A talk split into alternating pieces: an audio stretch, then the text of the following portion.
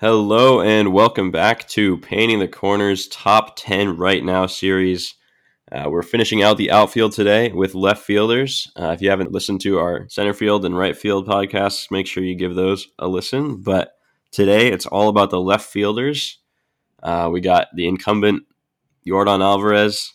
We got a newcomer Juan Soto shifting over from right field to left field. Those guys will certainly headline this class, but there's a lot of kind of mid tier players juking it out for those last few spots on this list. So I'm really interested to see what Logan and I can come up with uh, in terms of a consensus list.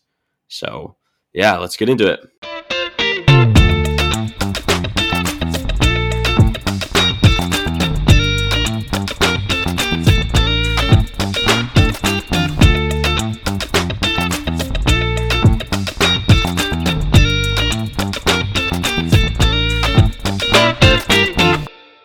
Okay, left field it's not been a super deep position in recent years. Um, you know, we've got those two high end guys who I mentioned off the top, Soto and Alvarez.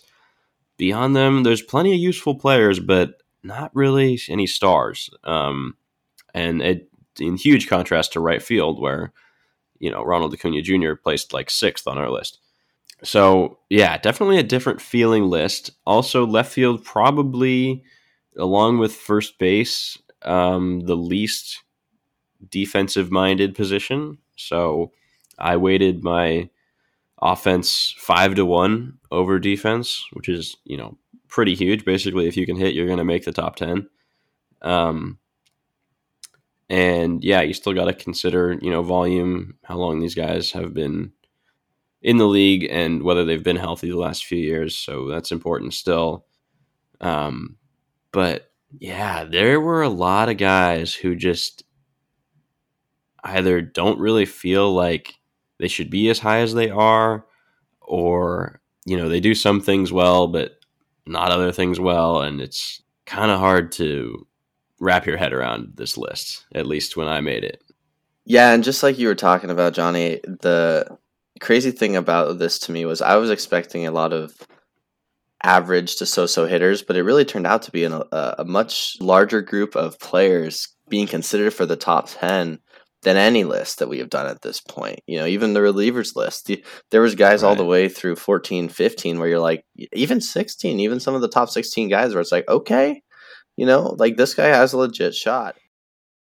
All right, well, I went first on the center fielders, so it's on you. Kick us off.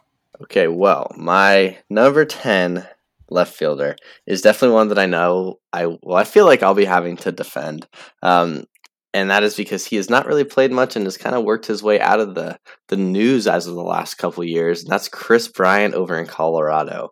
You know, someone that shocked me when he made the list, and I considered dropping him from it even after I saw that he was number ten. But the more I looked at it and the more I thought about it, um, big fan of Kris Bryant. Still think he's an elite hitter, and I think those, you know, just through health, he'll play there in Coors. So I'm excited to see what he can do in a full healthy season down in Colorado because we know what he can do. He can win MVPs. Uh, number nine on my list came a Chicago White Sox player with the name of Eloy Jimenez. Young guy, uh, really can swing it. We know that can hit the ball very, very hard the goal for him is just to stay on the field and be a little bit more consistent. He's definitely had some some down years prior to last year and wasn't able to stay healthy before that. So we'll see if he's going to be able to to rebound there and, and produce again like he did last year. But I'm banking on that fact, and we could definitely see him be a, a large riser on this list, no doubt, based on his talent level. Uh, coming in at number eight, another guy who really hasn't played too much the last couple years, and I and it's kind of a theme that I've been noticing amongst this 10 11 or excuse me this 10 9 8 range uh, that'll be michael brantley over there in houston you know he's been hurt a lot but the production is insane he's striking out at a 10% clip still to this day with elite uh, just bat to ball skills and just continues to produce at the plate a guy that honestly could fit in any lineup in baseball. So he comes in at number eight. Number seven, a guy who's been pretty consistent, I'd say, the last couple years. Um, known for his postseason prowess, and that is Randy Arozarena over there in Tampa Bay, coming in at number seven. At number six was a tough guy to rank, no doubt, because he had an elite year two years ago. probably could be number three on this list if he even repeated half of it, but he wasn't able to. Only played 91 games last year via injury, and, and was definitely a down year for him. That is Tyler O'Neill, uh, one of the better defenders. Not saying he's an elite defender, but one of the better defenders considered here for the left field position. Coming in at number five is a guy who, kind of like O'Neill two years ago, had a really breakout year last year in Anaheim, and that is Taylor Ward. Uh, really shocked a lot of people, came out of nowhere, was not expected to have the year he had, and just tore the cover off the baseball, was an all star, and he definitely dropped off his production towards the latter half of the season, but it wasn't enough to say, well, the first half was a complete and utter fluke, and he is a below league average player. So that was kind of fun to watch over there in Anaheim, and he'll mix into that fun outfield for sure. Coming in at number four is Steven Kwan, the rookie uh, over there in Cleveland. You know, tough guy to rank because he doesn't hit the ball very hard. Uh, he plays solid defense. I'd say he's probably a top three defender amongst the people we considered, but he put up four and a half war last year uh, in 147 games played. He strikes out at a 9% clip. He's walking at a 9.7. So he walks more than he strikes out you know the the power numbers aren't there. The bat to ball skills are insane, and I was kind of anticipating a ridiculous BABIP. And while it is towards the higher end of it, there are guys on this list who have put up higher BABIPs, uh, meaning they were a little bit more lucky on the balls that they put in play. So I was kind of surprised that he didn't lead that list, given he only hits the ball twenty percent of the time hard uh, in terms of hard hit percentage, but just given the sole production rookie Bat to ball skills are elite. I had to put him at number four. At number three, the worst defender that we may see in the entire sport is Kyle Schwarber. You know, I say he's the worst defender in the entire sport, and I don't have exact evidence to prove that, but he's got to be bottom five at least. But my goodness, does he crush the baseball? And well, he's not going to hit for an elite average. The slug is just going to be so elite. His OPS is going to be high. WRC plus over the last two years combined sits at 135. You know, especially last year, he had a, a really, really good year. In his first year in Philadelphia, there wasn't a drop off. He actually played better. So I love Kyle Schwarber at number three. At number two, and now this these top two are really tough because there was a clear one two. And both these guys have put up essentially identical war over the last two seasons. Both guys are really bad defenders in the outfield. Uh, one guy hits the ball a lot harder, but the other guy is the next Ted Williams. However, I still ended up putting the Ted Williams guy at number two and Juan Soto. I had Soto coming in at number two and Yordan in at number one, and I have my defense for that. But before I get into that, I'd love to hear what uh, what your list looks like, Johnny, so we can see if maybe we agree or I'm guessing we're going to disagree more than we do. Well, yeah, we've we're definitely going to disagree more than we have disagreed on any of the lists so far because I have someone at number six who you don't have on your list. And you have two or three guys, two guys that I did not have on my list on yours. So it's going to be interesting. But kicking it off at number 10, recently signed by the Chicago White Sox, not the same Chicago White Sox that you have on your list. I have Andrew Benintendi as my number 10 left fielder. Um, kind of like Kwan, he's got no power. He only hit three home runs last year, but he's going to get you high average. Uh, he's going to play solid defense in left field, and that was enough for him to just sneak into the last spot on my list. And man, I will say, it could have been probably three other guys just for that last spot. It was incredibly close um, on my uh, rankings here. But Benintendi comes in at number 10. At number nine, I'm sure you will be shocked to hear that you will actually have to defend this player lower rather than higher. But I have Kris Bryant at number nine. Alrighty. So yeah, that's that. That shocked me too a little bit that he made the list because he was so irrelevant this year. But you know, we forgot that he was really good for the Cubs and the Giants last year down the stretch, um, or two years ago, I should say, in 2021. Um, so yeah, I mean, he comes in at number nine. He's still the fifth best hitter among these 16 left fielders. So, um, you know, I was I was definitely a little a little surprised by that, but um, yeah, as you said, the more I thought about it, the more I kind of remembered how good he is or has been before he got hurt. Um, I was I made my peace with that. At number eight, opposite way. I thought this guy would be a lot higher on my list. Uh, Randy Arozarena coming in at number eight. Um, not quite the hitter that I really thought he was. Uh, he's been solid, just not excellent. Um, and that was enough to put him in the kind of the middle of pack, number eight. And then one spot ahead of him, Tyler O'Neill, as you said, um, tough to rank because he his two years were completely and utterly different. He was probably a top 15 player in the league in 2021 and then really fell off the table this year. Um, so yeah, it kind of puts him into the same boat, middle of the middle of the range here at number seven.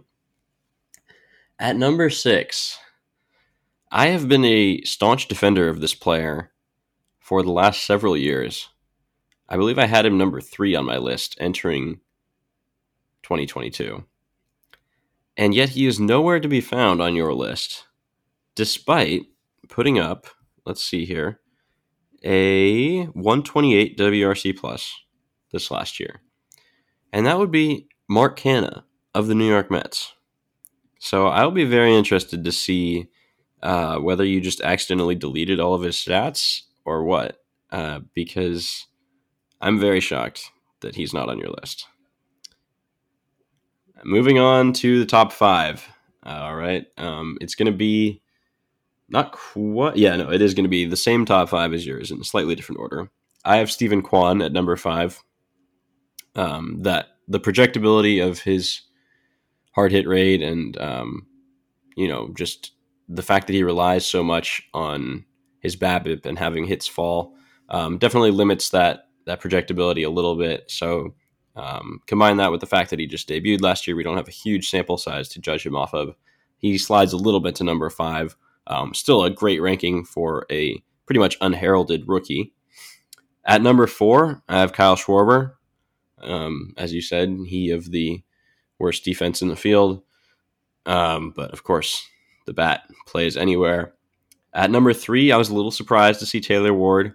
Um, it's a pretty aggressive ranking, I will admit, but um, he put up the numbers this year.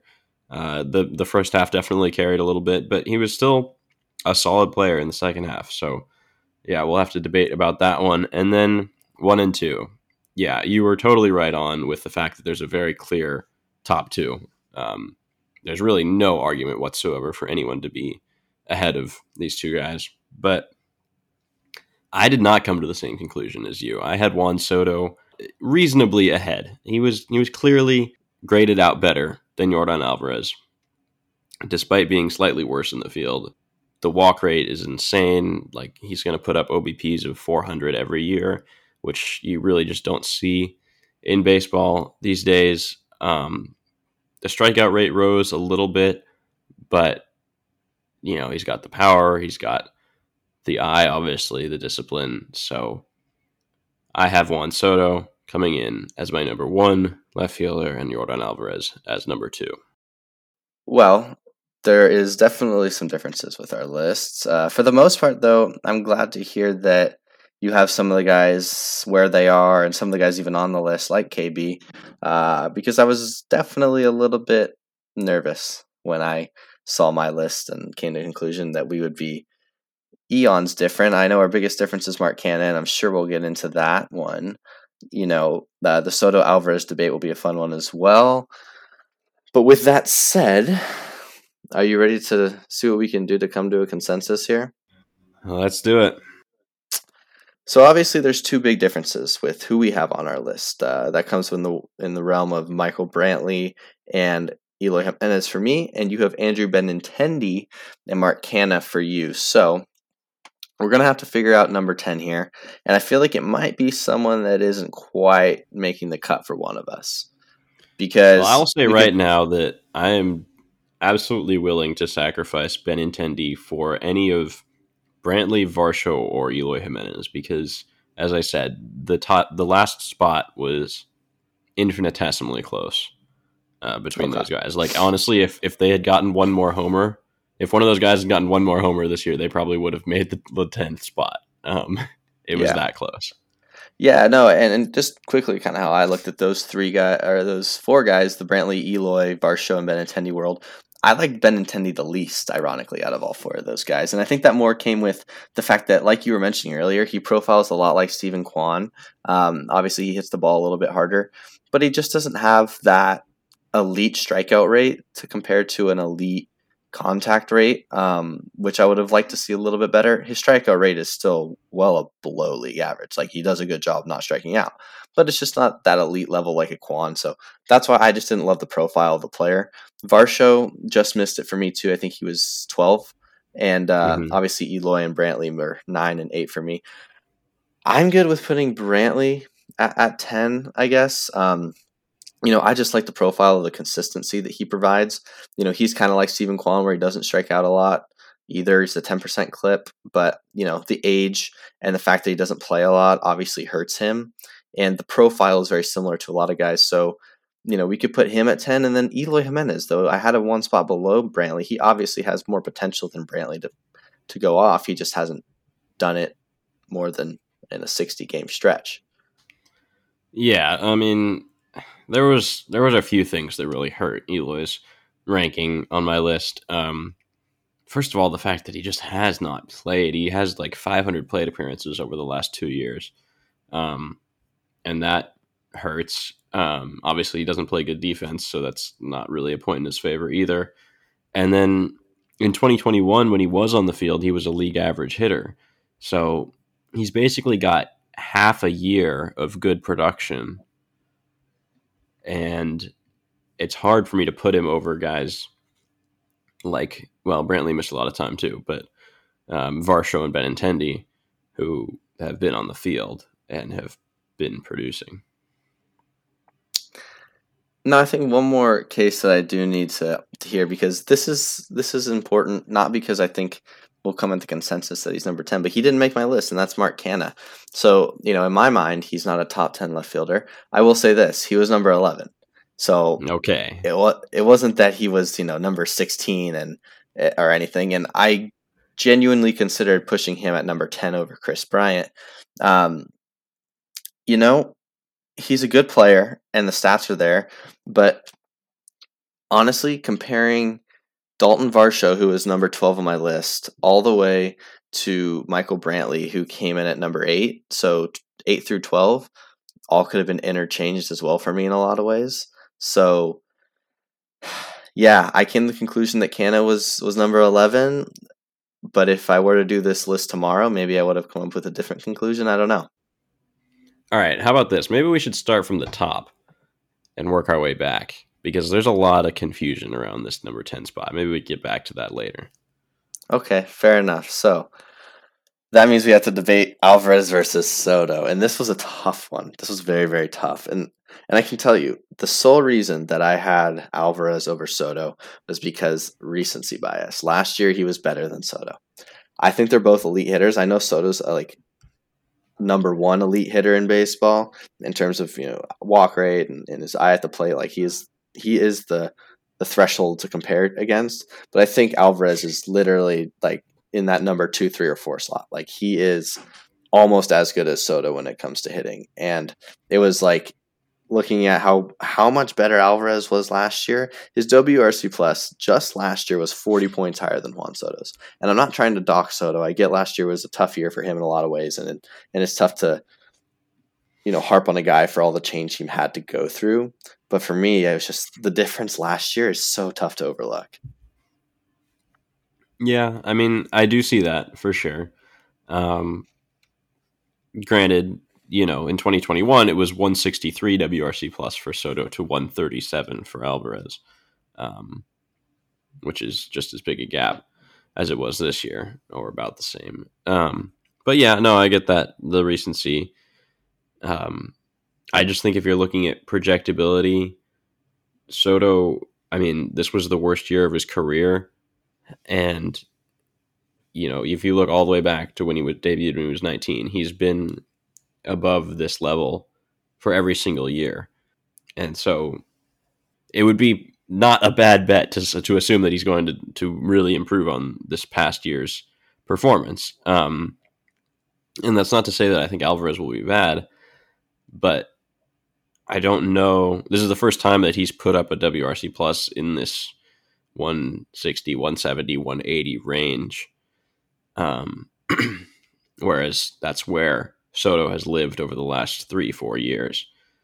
Uh, I mean, they're super close and and also so far and away better than everybody else in the field that it just makes it tough. If you're really splitting hairs, um, I do have Soto with a BABIP that was 30 points lower than it should have been last year. So uh, my my system thought he got uh, pretty unlucky last year. Um, Alvarez was just about even. It was plus or minus five points for him. So uh, not a huge difference there. But if we're talking about what we think these players will do next year, it's a, it's a tough call. I, it's totally a tough call, but I'm going to go with Soto. Yeah, and I can tell you this much: when I was doing this list, bef- you know, I do statistics. I hide the players' names, all this stuff, so I don't know who's who. I just see statistics. And I had Soto ahead of Alvarez. I did, and it was by a very thin margin. And knowing that it was by a very thin margin, when I do reveal their names and I go and I look at who had a better year last year, the sole fact that Alvarez was so significantly better, at least production wise, not saying that he was, you know, eons better than Soto last year. Uh, Soto definitely got unlucky last year and the year before, for that matter. But um, with Alvarez, I'm good with putting Soto at one, I guess is what I'm trying to get at. Because I originally did have Soto above Alvarez. And like you said, going into next year, going into the next five years, I know that's not what this list is for. I don't know anyone who's going to take Alvarez over Soto because Soto is just that elite of a hitter. Like, you know, once in a in a century type of hitter. And Alvarez, yeah, he might be a once of every you know 10 15 years type of guy. But we've seen guys do what he's done so far in his career. We haven't seen what got people besides ted williams quite honestly. So i'm good with putting soto at one if you are. Unless i convinced you somehow that alvarez is better which i don't feel like i did. No i mean it it is really close though and just to kind of underscore this um, when you're looking at the projections for next year i'm looking at the bat x projections via Fangraphs. Soto is projected to have a 165 WRC plus, and so is Yordan Alvarez, right on the nose, the exact same. Yeah. So, um, yeah, it's it's really splitting hairs, but I think Soto just has the edge in terms of consistency. Um, if you're thinking about the shift, both guys are left-handed hitters who pull a lot of balls into the shift, so they'll both benefit from that. Which I mean, just makes it makes them more scary uh, for pitchers. But yeah, all right, Soto at one. Let's do it. Soto one, Alvarez in two, and then here comes another debate at uh, the three spot mm-hmm. because you had Taylor Ward and I had Kyle Schwarber. Now you had Schwarber at four, I had Ward at five. So if we were just doing it based on the law of averages, obviously that would give Schwarber number three. But I'm willing, because I'm a nice guy, to let you argue Ward for a second. And honestly, I am willing because I'm a, not a huge Taylor Ward fan. I don't know. I'm willing to put Schwarber at three. I was pretty shocked that Schwarber. I'm good at convincing. Uh, came in behind Ward. Schwarber is the better offensive player. He has been for a while, uh, whereas Ward just kind of broke out this year. Um, Ward is about an average defender, and Schwarber is obviously terrible defender. But I think there is, you know, me when I'm saying I think, I mean personally, I think that there is a much greater chance of Taylor Ward not being able to reproduce what he did in 2022 than there is for Schwarber. Yeah, and, and just to kind of quickly add to what you're saying about Schwarber, another thing that I like more about him, he does strike out at a higher clip than Ward, but that's just the profile that Schwarber's gonna be for the rest of his career, and he's learned to play around that because he walks at a pretty elite rate, not a Soto elite, but Kyle Schwarber last year, or excuse me, over the last two years, is third in walk percentage in this entire list. And the hard hit percentage is at 53%. And that's pretty elite. That's only trailing Yordan. That's ahead of Soto. So for me, it's just the Schwarber. You hit the ball hard, you walk a lot. Who cares if your outs are Ks or not? Because that gives you somewhat of a floor. So I don't know. Ward's a solid player, and I think he's going to have another solid year. I don't expect him to regress much, but we just know a little bit more about Schwarber holistically than we do Ward at this point. So, yeah, that's a good way to put it. And I will say one more thing: we were both in attendance at Petco Park Ugh. during Game One of the National League Championship Series when Kyle Schwarber became the first player to visit the second deck in right field at Petco Park. So that's a an unfortunate point in his favor, but a point in his favor nonetheless. Um, okay, so Schwarber at three. Does that mean we're putting Ward at four, or are we going to have a debate with him and Kwan? Well, I just quickly want to touch on Steven Kwan's case because the issue that I had with Ward putting him much higher than five was the sole fact that last year was kind of the first year out of nowhere type guy. But I guess so was Steven Kwan. Obviously, I, I already mentioned this about Kwan, his elite strikeout rate under 10%, unheard of these days. But that hard hit rate is literally half that of Taylor Ward's. It's at 20%, and Ward's at 41. Kwan being a better defender, they ended up having about the same war. Uh, granted, Ward's played a little bit more over the last two years, not by a huge margin, but he has. So I don't know. I just think Steven Kwan just selfishly, I think Steven Kwan can repeat what he did, where I don't think Ward can. And I think Ward's stats are a little bit skewed because of an insanely hot first half versus a pretty good second half, which I think that's more of what he is. And I think Kwan can repeat this. So that's my logic uh, of putting Kwan ahead of Ward because statistically, there's pros and cons to both guys. And it was tough for me to say, well, this guy statistically is much better and projects much better but I'm not opposed to putting Ward above Kwan. It's just in my mind, seeing Taylor Ward's name at number four is crazy to me, not Steven Kwan. Yeah, and I would have to agree with that assessment. Um, yeah, as you said, just two guys that are tough to project for completely different reasons. Because Kwan has this approach that is not common in today's game, the you know 80 slap hitter kind of guy and so you kind of have to wonder whether that is a viable strategy in today's game, you know, with the home run being king. Whereas Ward is more of the stereotypical left fielder. Uh, he's going to hit home runs. He's not going to play great defense. He's going to take his walks. Um, he's not going to strike out too much, but obviously nowhere near the rate that Kwan does. Um, but at the same time, it's will he repeat that? You know, because he just did it for the first time in the first half 2021 or 2022, excuse me, and then as you said, kind of fell off a little bit. Um, if I'm looking at my little luck index here, I do have Steven Kwan as I believe the luckiest player in my uh, well, no, second luckiest. He gained a whopping 61 points of BABIP he had a 323 BABIP, and I had him for an expected 262 BABIP. Um, and when you have so many balls in play, you know, he only walks 9.7% of the time and strikes out 9.4% of the time. So, like, it's a huge contact rate. He puts the ball in play a lot. And so that BABIP is a lot more important for him than a guy who strikes out a lot more and walks more and so that he he is really dependent on that, as I said from the start. Can he repeat it? I don't know. Um, the shift band won't really affect him because he's such a good spray hitter. I could really go either way on this one. Yeah, I think I'm good with putting Ward at number five, or excuse me, at number four. If I know you had him at three, I'm good at putting Ward at four and then Kwan at five. All right. Okay, now it gets real interesting.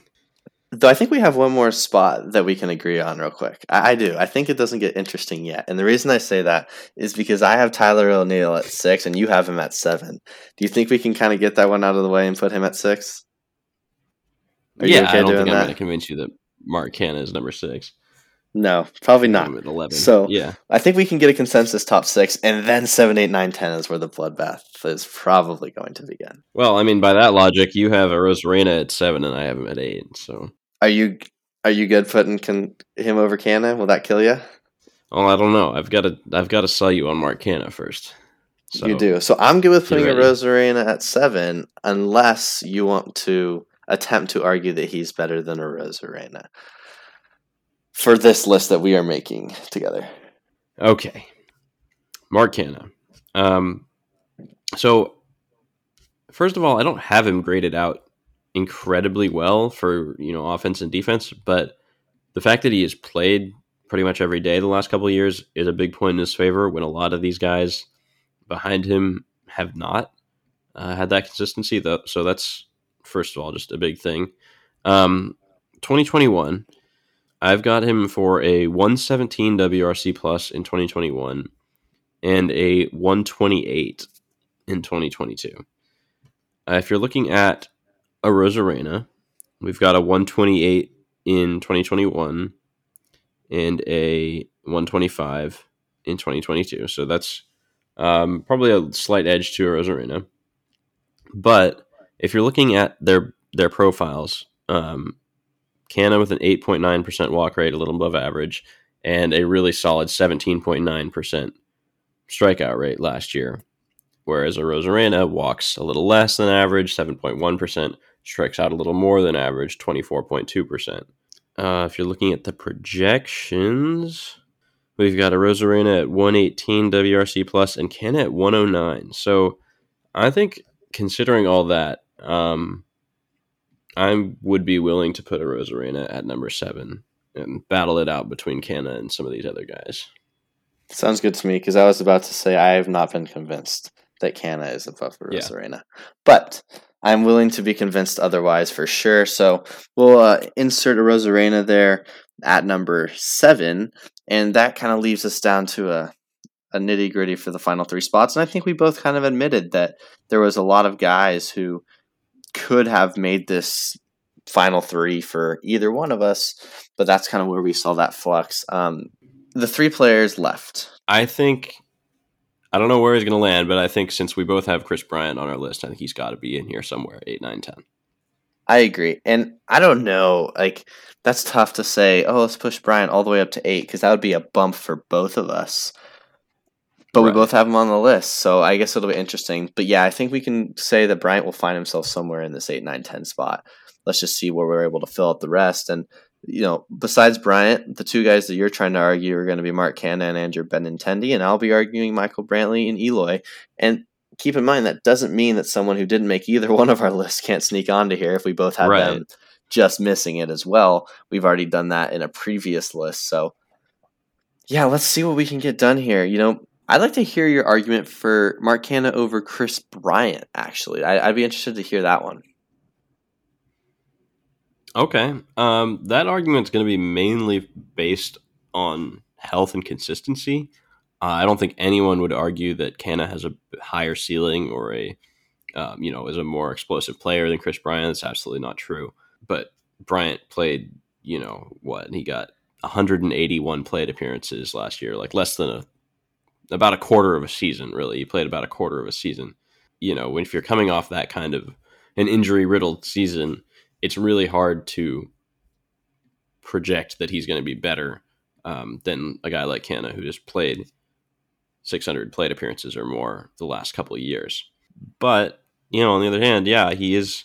He put up a one. Let's see, 24 WRC plus in 2021, 125 in limited limited action last year. It's about the same as Canha, but uh, maybe a shade better. But without that consistency, I I really couldn't stomach putting him over Canha. Okay, that's fair. And I guess it's splitting hairs here because, like you said, I think Bryant's a better player. And I think Bryant's probably a better player than half these guys that made the top 10. I think there's an argument in a Yeah. world in which that's very true. I think if he has a good year next year, there's no doubt in my mind he can put himself at four or three. But like you said, the inconsistency, the change of teams, just the lack of being on the field makes Kris Bryant tough. And I guess real quickly, the reasons that I put Brantley and Eloy, because I'm going to kind of combine the two, given the fact that they haven't played a lot. So the fact that I had those guys over Canha really comes from the fact that I think they do certain things very, very well. And I think Mark does a lot of things above average, if that makes sense. I think Mark is a very, you know, create a player type of guy who just plays the game really well. And I think you look at Eloy, well, you just made yourself a power profile, you know, toolsy guy, and Brantley a contact first, hard nosed type player. And so that's kind of like, what do you want? You want the guys who have an aspect of their game that's elite, or do you want Canha who just does everything really, really well? And the more I think about it, the more I look at it, the fact that Canha's played a lot compared to all three of the guys, Kris Bryant, Eloy, and Michael Brantley, I'm good with putting Mark Canha at number eight. All right. That's what I'm talking about. So given that, we now have to decide the 9 and 10. So I think we can first start off by saying this. Kris Bryant given the fact that, you know, even more so than Eloy has played the last two seasons.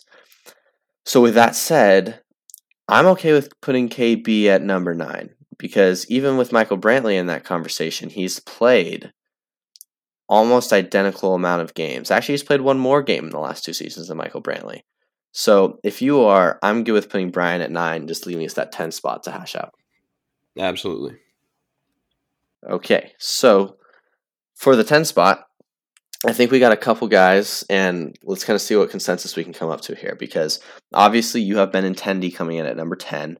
For me, at the moment, both Brantley and Jimenez have yet to be put on this list, and they were both on mine. And obviously, we both mentioned Varsho at some point. So I can say this much. For Ben Benintendi, the argument for Ben Benintendi, I just don't love him. I don't think he's very good out of all those guys, he was ranked the lowest. Um, and I think one other guy that I would like to mention, and not that we should consider him for this list, but it's kind of funny how we haven't mentioned Christian Yelich's name. But yeah, you know, that's that's a whole nother story. But I find that very interesting. Oh my gosh! I mean, going into the 2020 season, he was number one by a mile and a half, um, and then in going into the 2022 season, it was like, oh, I, I, don't know, he hasn't been that good, and then now he's just completely off the list. Um, and another guy that I was a little surprised to see kind of way out of contention was Ian Happ. Um, he had a yeah. pretty solid year this year. Uh, we were talking about him on the pod at the trade deadline, uh, having a career year. But yeah, really don't have a spot for him. He comes in at number 15. Only Lourdes Gurriel Jr. was below him at 16. Um, so, yeah, okay. Getting back to number 10 here. It comes down to really four names, right? Benintendi, Brantley, Varsho, and Eloy Jimenez. I'm going to agree with you right off the bat that it shouldn't be Benintendi, uh, despite okay. the fact that I have him at number 10. Um, all four of those guys are statistically equal in my list. It's really just decimal points separating them. Um, so between Brantley, Varsho, Jimenez, you have Brantley and Jimenez on your list. Correct. Which means you like them more than Varsho. Is that correct? I do like them more than Varsho. And the thing about Varsho is he just is not an elite type of hitter in any sort of way. You know, he right. plays defense better than anyone here by a wide margin, and I mean a wide margin. wide margin. And so that's why there was a consideration for him for me. But if if his defense was rated average, even given all the names on this list, he would not have been close. But he puts up five point, or excuse me, he puts up six point nine WAR over the last two seasons because of the elite defense. But the offense really has been the same. I think it was about 106 WRC plus last year and a 104 two years ago. You know what you're going to get. You're going to get a speed first guy that can handle the bat pretty well, but he doesn't strike out at an elite rate. He's at a 23% strikeout rate, walks at 8%, hits the ball hard under 40% of the time. I don't love him. I just don't love the profile of a defensive speed first guy. I never have unless they're a, a, a Steven Kwan type of strikeout rate. Yeah, and Varsho strikes out a bunch too, but he does. He did hit 27 homers, so he's got the power. Um, totally. I will say two things about Varsho. Number one, I would be really interested to see where he profiles among our center fielders because he's only in left field because the Jays signed Kevin Kiermaier. Um, and he was playing primarily center field for the Diamondbacks last year, where he was rated as the best defensive outfielder in Major League Baseball. So that tells you how good of a defender he is.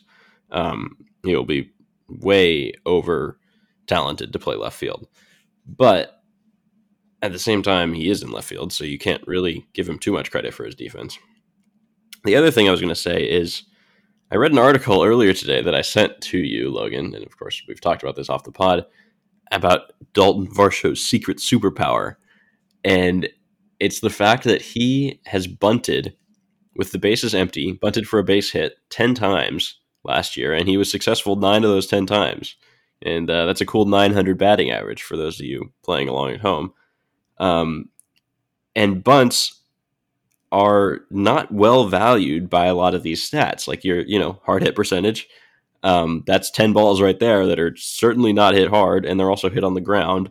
Um, so that's not good for your expected stats, your projections. You know, the projection systems can't differentiate between a bunt and a chopper back out to the pitcher that's an out 95% of the time. Um, so that was certainly an interesting article. And with how close Varsho is or was to the top to the back end of my list. Um, if I had somehow finagled a way to incorporate that bunting ability in here, he certainly would have squeaked in over Benintendi. Um, that's not to say that I think it's a hugely valuable skill and we've got to have him on our list, but it is definitely interesting and should be considered. No, it definitely is. Though I guess my devil's advocate to that is do those 10 bunt attempts affect the hard hit percentage enough to where if they were taken out of it, that I'd be like, oh yeah, Dalton Varsho, give me him as a top 10 left fielder? My response would be no. I just, again, like I mentioned earlier, don't look the profile of the guy. But I will say that is a very interesting article that I did get a chance to read. And Varsho is definitely a unique player in today's game with a mix of speed, power, bunting ability, defense. He, he's definitely you know unique. There's not many, if any, guys that do what he does, uh, production wise. So he's fun to see. But then again, you know, is it good enough to make him a top ten left fielder? What say you? Because if not him, you're gonna have to like Eloy or Brantley better. Yeah, and and I honestly probably do, but it is funny to think of a guy who the Blue Jays were willing to trade a consensus top what top 10 top 5 prospect for um, and doesn't even rate in as the top as a top 10 left fielder. Um, it's yeah i don't know. I could definitely see him uh, jumping into this list by next year but this is the top 10 left fielders right now and so if we're talking about right now i think it's probably between brantley and jimenez um, there's a very, very, very slight edge to Brantley, who came in at 11 over Jimenez, who was actually tied with Varsho at 12 and 13. Um, but not, you know, you can certainly convince me of one of them over the other. Well, I think we can almost make it easy on ourselves because Brantley did edge out Eloy for me. So, given that, I think we both agree that even if it's slight, we do like Brantley a little bit more at this point. So if you're good with it, I'm good with putting Brantley at 10. All right. Sounds good. All right. So we've got our lists here, and that means it's time to, as we wind down this episode, talk about what MLB Networks The Shredder had in comparison to what we had. And so, with all that said, uh, let's kick it off with what they had at number 10. And that will be a guy we just had narrowly missing our list, and Eloy Jimenez. So they had Eloy coming in at number 10. Obviously, I had him on my list, and Johnny didn't. Um, and our consensus was to have him just miss. I think 10's a fair spot for him. You know, there's definitely a world in which I think Johnny and I could have come up with that consensus number 10 spot for Eloy. Number 9, and I'm interested to hear your response to this because we already discussed how he is probably the second worst guy on this list, and they had Ian Happ.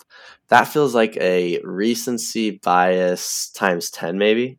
Oh my gosh, I don't, I don't understand this one at all.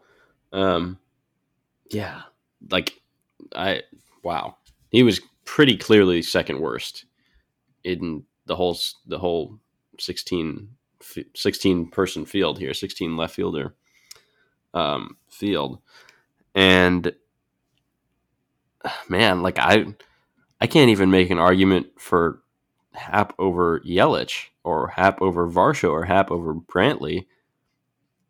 Benintendi, all these guys, let alone, yeah, wow, all of them. Um, that's that's pretty wild. I would definitely like to see what they were looking at when they put him there. And if I had to put a guess into why he made the top 10, it would have to just be the fact that he was better last year and more readily available than Kris Bryant, than Michael Brantley. But then again, coming in at number eight was Michael Brantley. So, yeah, there really isn't a right.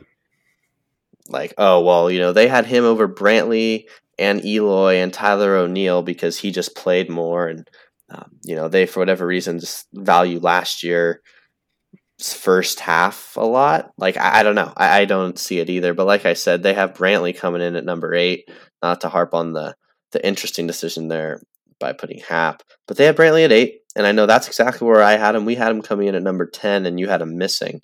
So, you know, I'm okay with having Brantley at eight. That's where I put him personally, and like we kind of talked about earlier, anywhere after eight, there was definitely kind of a an option there to to put a bunch of guys. So I don't think either of us are going to gripe at Brantley being at eight. And if he's healthy, I think that's probably an easily fair spot for him.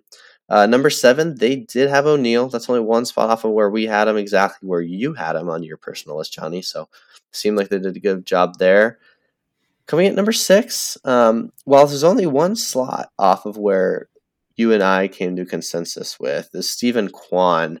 I am a little surprised he comes in at number six because of the tendency that I feel like the Shredders had to certain rookies. But, you know, I think that's probably just given his hard hit percentage. I, am guessing that they don't love love that, and the fact that he doesn't slug, I'm guessing that kind of factors into that one. Yeah, probably. Um, as you said, though, if, if you're looking at Happ with the recency bias, putting him in – I don't really understand the putting Arozarena, who they have just above Kwan at number five. I don't really understand that choice because Kwan was certainly better than Arozarena. No, he totally was. Year. And my guess with Arozarena is just the fact that he's been pretty consistent uh, at about 120 WRC plus in that range the last couple years.